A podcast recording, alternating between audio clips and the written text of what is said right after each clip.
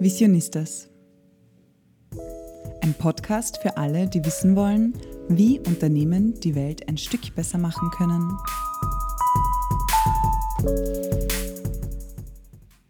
Hallo, mein Name ist Stefanie Summerauer und mir gegenüber sitzt Anna Oberdorfer und du bist hier beim Visionistas Podcast. Ja, schön, dass du wieder eingeschaltet hast. Ähm, und zwar heute haben wir eine spannende Frage, mit der wir uns befassen. Und zwar, wie nachhaltig sind eigentlich Superfoods? Und aus dieser Folge kannst du für dich mitnehmen, was Superfoods überhaupt sind und warum sie so gehypt werden, welche Rolle Nachhaltigkeit dabei spielt und wie es dazu gekommen ist, dass ein niederösterreichischer Landwirt ein Algen-Startup gegründet hat. Und dazu haben wir heute einen Gast bei uns eingeladen.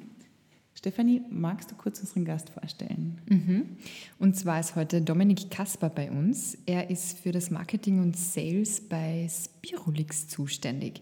Spirulix ist ein Unternehmen, ein Startup, das 2015 von einem Bauernehepaar, nämlich dem Karl und der Martina Pfiel, gegründet worden ist. Und ursprünglich hat das Ganze gestartet als ein Forschungsprojekt gemeinsam mit der BOKU, was mittlerweile ein wachsendes Startup ist, das verschiedenste Algenprodukte in Österreich vertreibt. Ja, ich finde, das Interview ist wieder mal total spannend geworden und wenn es auch dir gefällt, dann freuen wir uns über dein Feedback oder eine Bewertung oder du abonnierst den Podcast oder schreib uns einfach auf LinkedIn oder Instagram. Wir freuen uns von dir zu hören. Ja, und ich würde sagen, jetzt hören wir auch gleich, was unser Podcast-Gast zu sagen hat. Wie immer, immer haben wir drei Fragen und starten wir mit den drei Fragen an den Dominik.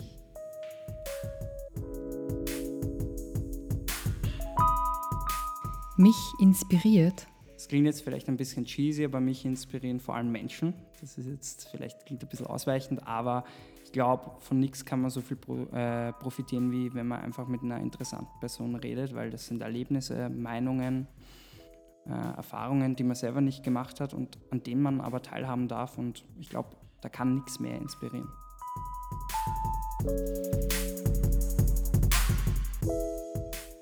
Meine größte Vision ist, so vielen Menschen wie nur möglich eine gesunde, nachhaltige, regionale, aber auch einfache Ernährung mit Spirolix zu ermöglichen. Die größte Herausforderung dabei ist? Die größte Herausforderung ist, ähm, ja, dass man mehr oder weniger seinen Prinzipien dabei treu bleibt, weil äh, kleine Herausforderungen gibt es genug, vom Behördendschungel über Konkurrenz aus der Industrie oder generell einfach dem täglichen Startup, wie er war. Also, da muss man halt ein bisschen durchbeißen, damit man in der Lebensmittelbranche eine Chance hat. Hallo Dominik, schön, dass du heute da bist bei uns im Büro in Wien. Ähm, du bist heute gekommen, damit wir über Superfoods sprechen können, ein ganz spezielles Superfood so genannt. Ähm, zu Beginn vielleicht magst du kurz erklären, was sind Superfoods? Man hört immer wieder davon, wie ist der Hype quasi entstanden oder worum geht es da eigentlich genau? Ja, also hallo erstmal auch. Danke, dass ihr mich eingeladen habt. Ähm, generell, warum Superfoods auch für mich relevant sind. Wir, also ich komme von Spirolix, wir haben eine Algenfarm in Niederösterreich und züchten dort ein sogenanntes Superfood, die Spirulina-Alge.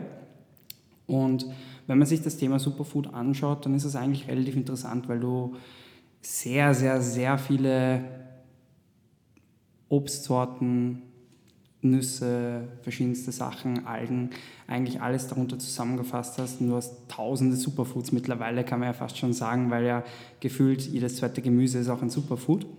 Ähm, was natürlich das ein bisschen schwierig macht, jetzt verallgemeinert was über Superfoods zu sagen. Aber prinzipiell ähm, so, wie wir auch selber in unserem Verständnis Superfoods sehen, ist es so, dass Superfoods vor allem ähm, Essenssachen sind, Lebensmittel sind, die einen gewissen Mehrwert vor allem zu unserer jetzigen durchschnittlichen Ernährung bieten, weil mhm. wenn man sich die westliche Ernährung anschaut, dann war die jetzt die letzten 100 Jahre relativ stabil, aber es gibt sehr viele Aspekte, die auch eigentlich zu kurz kommen in unserer Ernährung und dann, mhm. die sich unter anderem auch gut über Superfoods lösen lassen könnten.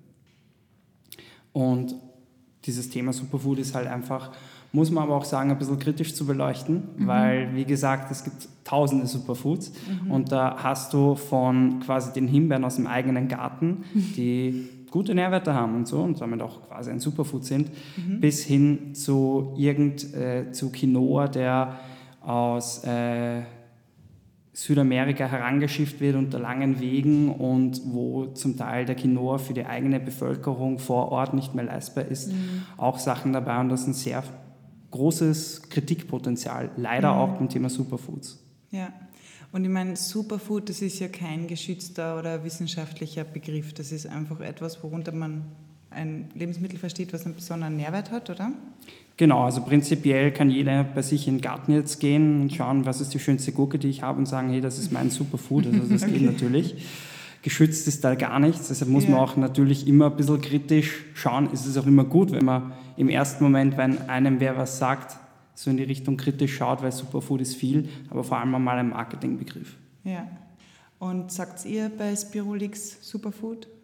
Wir sagen Superfood, mhm. aber wir sagen vor allem Superfood von nebenan, weil ähm, einer dieser Aspekte, den wir halt auch sehr kritikwürdig sehen, ist eben, dass Superfoods vor allem die, die man halt dann, wenn ich auf Amazon gehe und nach Superfood suche, ja. da finde ich ganz viele verschiedene Superfoods, aber die mhm. Herkunft ist nie aus Österreich, selten aus Europa und eigentlich wirklich so aus Asien, Südamerika. Und das ist gerade, wenn man sich die Probleme, vor denen wir stehen, in der Zukunft vor allem auch noch mehr, ähm, keine richtige Lösung. Und deshalb Superfood macht schon Sinn, aber dann halt eher das Superfood von nebenan. Ja, voll. Du hast eh auch schon angesprochen, dass es, ähm, was das Thema Nachhaltigkeit und Superfood anbetrifft, dass es einfach ähm, die Menschen vor Ort sich dann oft die Lebensmittel selbst nicht mehr leisten können. Ähm, aber auch CO2-Emissionen spielen ja eine wesentliche Rolle dabei. Ähm, was ist da das Problem dahinter? Genau, also prinzipiell muss man mal sagen, das ist, äh, wenn man sich generell anschaut, warum CO2-Emissionen und Ernährung, warum ist das überhaupt, warum muss man das überhaupt drauf anschauen, sich das Ganze anschauen, ist nämlich, dass von der eigenen persönlichen CO2-Emission, die jeder von uns hat, je nach Ernährungsstil, so zwischen 10 und 7 Prozent, sagt man, kommen rein aus der Ernährung. Mhm. Sprich, ein relativ großer Teil deines täglichen Lebens mhm. äh, schlägt sich genau auch in der CO2-Emission aus, die du selber quasi mit verursachst. Von dem her macht es durchaus auch Sinn, dass du dich damit beschäftigst, wie kannst du selber äh, besser für das Klima essen. Ähm, da gibt es halt jetzt verschiedene Aspekte, die man sich anschauen könnte.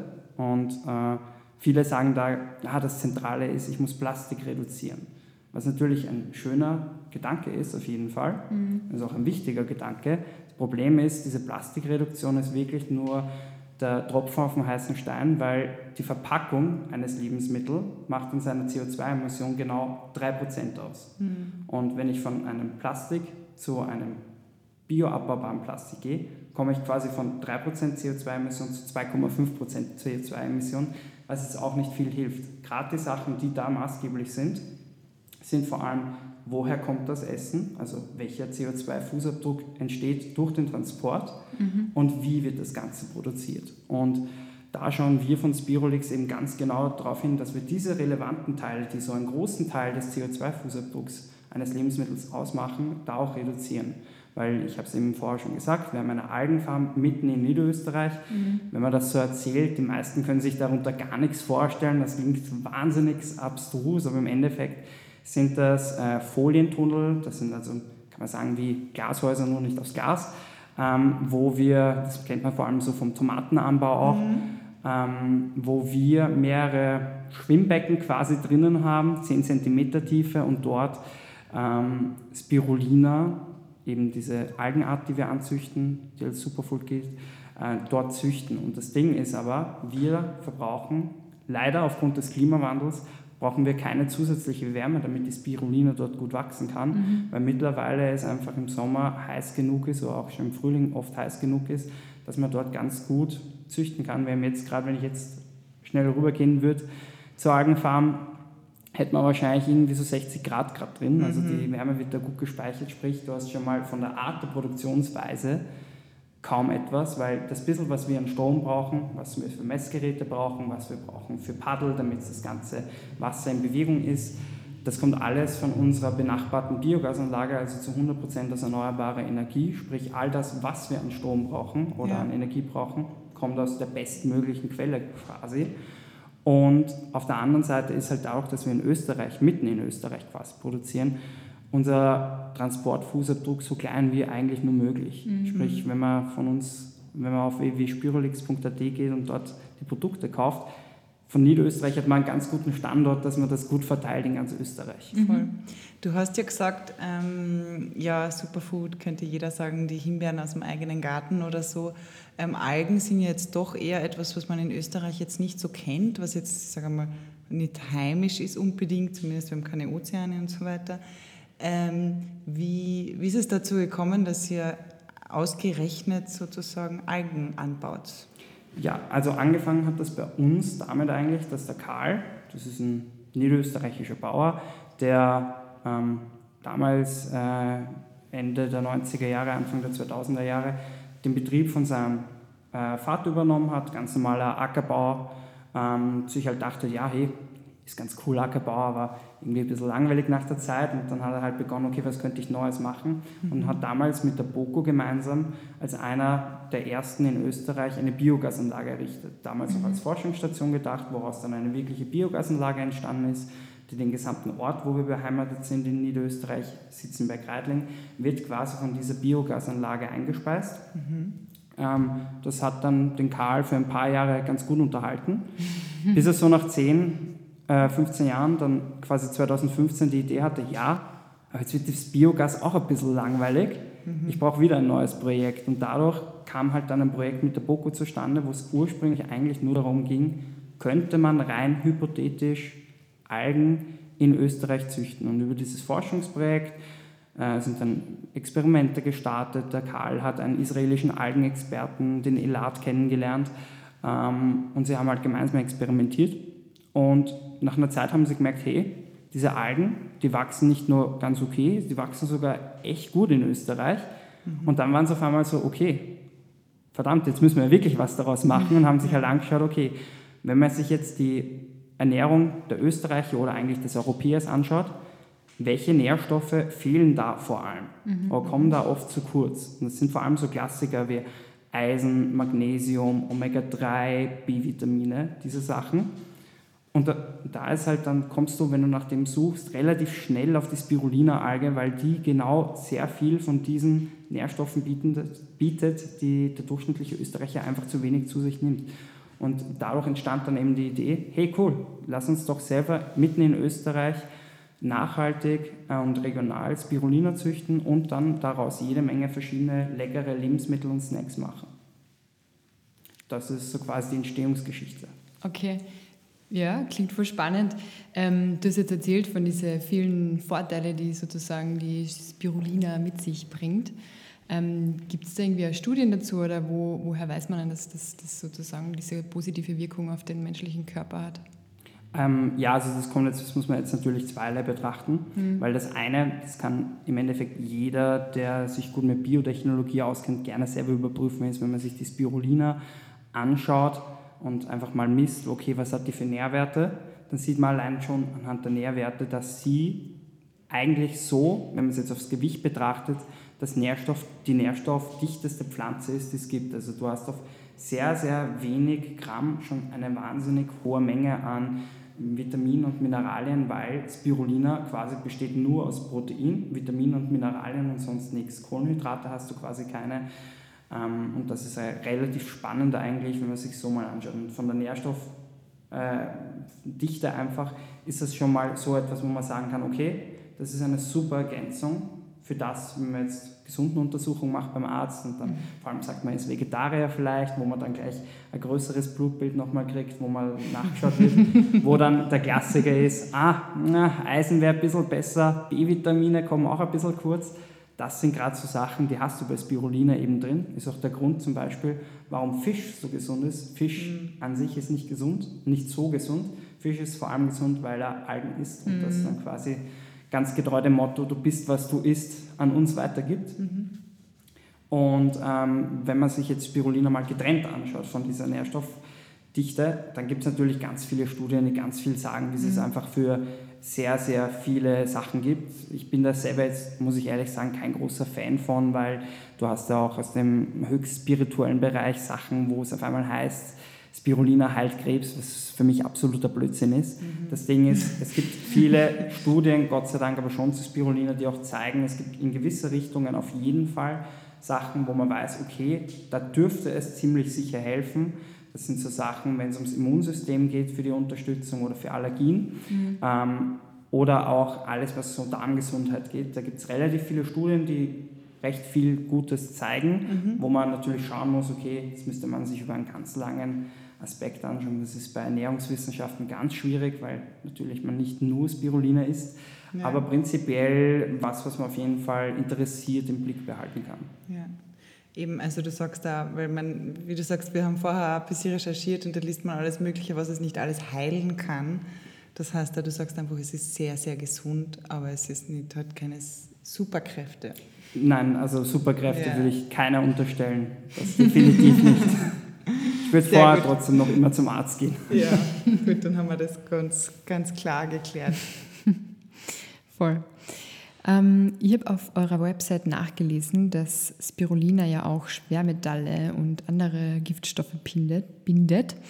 Ähm, was ist jetzt der Vorteil davon, dass ihr sozusagen die Alge in Österreich produziert? Genau, genau. Also Spirulina ist auch eben dafür bekannt, dass es halt Schwermetalle an sich zieht, weil es quasi wirklich so ein Schadstoffschwamm ist. Mhm. Ähm, und da muss man eben aus, aufgrund dessen eben sehr auf die Herkunft achten, weil ähm, das Ding ist halt der Klassiker, wenn du jetzt auf Amazon zum Beispiel nach Spirulina suchst, findest du wahnsinnig viele Produkte, vor allem so Tabletten, Presslinge. Mhm. Und ähm, wenn du dann aber anschaust, die Herkunft, dann ist es immer China oder Indien. Mhm. Und das Problem ist halt, die werden dort, die Spirulina wird dort eigentlich in Tümpeln mehr oder weniger gezüchtet und dann geht man nach ein paar Wochen wieder hin und zeigt das Ganze ab, dass man dann die Spirulina verpacken kann. Das Problem hier ist aber ganz klar, dass ähm, wir alle wissen, okay, wie generell schon mal die Luft- und Wasserqualität in Asien ist, dass diese Spirulina halt aus dem Wasser, wo sie aufwächst, genau diese Schadstoffe an sich bindet.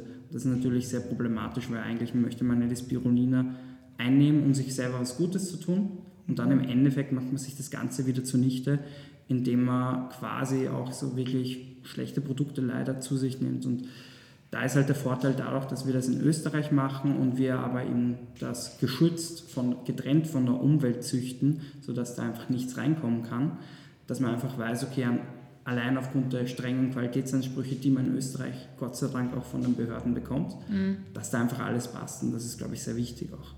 Okay, das heißt, die, die Alge an sich ist heimisch aus Südostasien? Oder? Genau, Spirulina kommt eigentlich aus Südostasien ähm, und kommt dort vor allem in so ähm, Salzwasserseen vor, aber vor allem ist es halt einfach, Spirulina theoretisch könnte überall wachsen. Mhm. Das Problem ist, Spirulina ist, wenn man es sich als Organismus, als Pflanze anschaut, sehr leicht bekömmlich, weswegen die einfach quasi alles als Fressfeinde hat. Und wenn du sie jetzt hier in einen See reingehen würdest, wird sie prinzipiell auch super wachsen. Das Problem ist, sie ist halt schon, sie wird so schnell auffressen, da kommt sie gar nicht mehr im Wachsen hinterher, Aha. obwohl sie so schnell wächst. Mhm. Okay. Und also ich habe ja auch gelesen, dass ähm, Spirulina extrem viel ähm, Treibhausgase bindet, sozusagen. Also nicht, oder habe ich das falsch gelesen? Genau, also prinzipiell Spirulina, also das hat jetzt äh, den Grund einfach ja. Spirulina, wie alle Algen, ist prinzipiell sehr wichtig, wenn es um die Erzeugung von Sauerstoff geht. Also das die größte ja. mhm. Erzeuger von Sauerstoff sind ja prinzipiell einmal ja. Algen, mhm. weil einfach Algen sehr viel Photosynthese machen, weil sie sich auch sehr stark vermehren. Ein Beispiel von Spirulina ist das quasi so, circa alle 24 bis 48 Stunden verdoppelt sich die gesamte Menge der Spirulina. Also es ist ein relativ schneller Prozess. Das heißt, Spirulina wächst sehr schnell und braucht dafür natürlich sehr viel CO2. Und dann ist es quasi so, dass wenn ich ein Kilo Spirulina ernte, bindet die das Doppelte ihres Eigengewichts an CO2, also zwei Kilo Spirulina. Und umso mehr mhm. Spirulina auch wirklich produziert wird, desto mehr CO2 wird auch vernichtet quasi. Also es ist auch quasi so, dass bei uns, wenn man sich unsere Algenproduktion anschaut, dadurch, dass wir eben nur nachhaltige Energie verwenden und ganz gemäß dem Prinzip der Kreislaufwirtschaft auch keine Lebensmittelverschwendung oder so stattfindet, dass unsere Produktion an so CO2-neutral ist. Wir selber weniger CO2 ausstoßen, als was wir eigentlich Ja. unsere Algen selber verbrauchen. Ja. Du hast jetzt gesagt, ähm, ihr habt fast oder ihr, ähm, ihr habt keine Lebensmittelreste oder so. Das heißt, ihr könnt quasi von der Pflanze, Alge, alles so verwenden, wie ihr es erntet. Genau, also Ja. prinzipiell, damit man sich das vorstellt, auch ein bisschen mit Spirulina. Also Spirulina ist jetzt nicht wie so eine Alge, die man eigentlich vom Asiaten kennt, diese Noreblätter, wo dann das Sushi eingerollt wird, sondern Spirulina, also Algenarten generell gibt es Zehntausende. Und da gibt es zwei Unterkategorien, das sind die Makroalgen, zu denen diese Seetang und so weiter gehören, und dann gibt es die Mikroalgen, zu denen gehört eben Spirulina. Den Spirulina selbst kann man die einzelne Alge nur unter Mikroskop sehen. Das ist dann eben so spiralförmig, deshalb nennt man es auch Spirulina. Und wenn man jetzt Spirulina erntet, dann funktioniert das einfach nur so, dass ich quasi das Wasser abpumpe, das ähm, einen Filter habe, wo die Algen hängen bleiben. Das Wasser kommt wieder zurück ins Becken. Deshalb haben wir auch zum Beispiel äh, keine Lebensmittel, äh, keine Wasserverschwendung generell auf der Farm, weil wir das Wasser immer wieder verbrauchen und verbrauchen können. Ähm, und die Spirulina, wenn man sie sich dann frisch geerntet anschaut, sie schaut einfach nur aus wie Cremespinat. Das sieht man auch zum Beispiel auf unserem Instagram-Kanal, falls es jetzt wer beim Podcast unbedingt sehen will, da sieht man das auf jeden Fall auch. Ja. Ja, cool. Ja, Und ich wollte noch fragen, ihr verarbeitet das sozusagen auch nicht weiter zu klassischen jetzt Nahrungsmittelergänzungen, ähm, na falsch nochmal. Also, Machen wir auch. Machen wir auch. ja? Ja, auch, aber also prinzipiell, also magst du die Frage stellen? Ja, ich stelle die Frage nochmal. Das heißt, ähm, ihr verarbeitet dann Spirulina weiter zu einerseits so Snacks und Lebensmittel, aber auch zu Nahrungsergänzungsmittel. Genau, also prinzipiell die Nahrungsergänzungsmittel, da müssen wir nicht viel weiter verarbeiten, weil das ist im Endeffekt nichts anderes als die getrocknete Spirulina, weil Spirulina, wenn du sie trocken isst, sie automatisch schon klassifiziert ist als Nahrungsergänzung aufgrund der Nährstoffdichte. Und das macht sie auch als äh, quasi eine super Basis, um auf Basis von Spirulina andere Lebensmittel zu verfeinern oder Snacks zu machen. Also wir machen verschiedene Snacks, wie zum Beispiel, wir haben ein Müsli, ein Spirulina-Müsli, das super schön grün ist, was es im Übrigen, und dann muss ich kurz Werbung machen, auch österreichweit bei Billa und Billa Plus zu kaufen gibt. Ähm, und quasi, wenn man jetzt dieses Müsli probiert, ähm, man schmeckt absolut gar nicht die Alge, sondern das schmeckt einfach nur wie Müsli, aber hat halt wahnsinnig viele Nährstoffe. Und dasselbe Prinzip wenden wir auch an. Zum Beispiel machen wir mit Zotter gemeinsam einen Nougat, also eine Spirulina-Schokolade. sehr, sehr gut. Ja. sehr gut, ja. Wir haben vorher schon probieren dürfen da. Ja, das freut mich. Außen so schokoladig, weiße Schokolade, innen knallgrün. Schmeckt aber sehr gut. Genau, es ist quasi die Nascherei fürs grüne Gewissen, sagen wir immer. Ja. Äh, sowas haben wir. Wir haben auch Cracker, das sind quasi die gesunde Alternative zu Chips und da ist auch noch sehr viel weiteres in Planung, weil im Endeffekt wäre, ist uns wichtig, dass wir unseren Kunden anbieten können, hey, du kannst Spirulina, egal worauf du gerade Bock hast, du kannst Spirulina gerade essen und quasi so auch ein bisschen gesünder leben, weil dieses Plus an Nährstoffen bringt dir eigentlich immer was. Und wenn es zum Beispiel beim Müsli ist, heißt ja auch so schön, Frühstück ist die wichtigste Mahlzeit des Tages. Also gerade da ist vielleicht dann auch gut, mit einem Nährstoffplus zu starten. Ihr habt ja, also es gibt ja ähm, Spirulix schon länger.